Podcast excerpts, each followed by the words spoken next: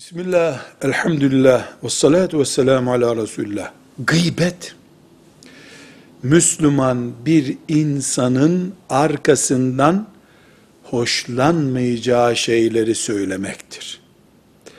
Ahmet'in burnu uzundur. Burnu uzun olduğu doğrudur. Dolayısıyla onun burnunun uzun olduğunu söyleyip onu rencide etmek gıybettir. Yüzüne karşı söylense bu gıybet değildir. Olmayan şey söylenirse, burnu uzun olmadığı halde burnu uzundur denirse, o da gıybet değil, iftiradır çünkü. İftira gıybetten de büyüktür. Bu gıybette yasaklık, Müslümanın huzurunun bozulması, şahsiyetiyle oynanması, onurunun zedelenmesinden dolayıdır. Dolayısıyla mümini zedeleyecek, onurunu rahatsız edecek, şahsiyetine zarar verecek sözler konuşmak gıybettir.